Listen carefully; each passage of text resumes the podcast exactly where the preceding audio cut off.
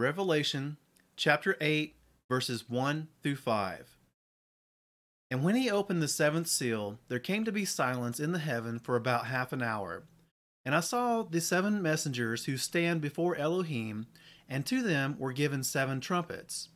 And another messenger came and stood at the slaughter place, holding a golden censer.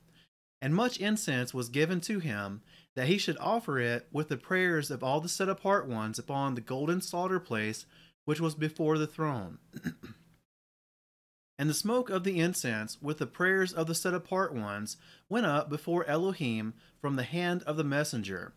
And the messenger took the censer and filled it with fire from the slaughter place and threw it to the earth.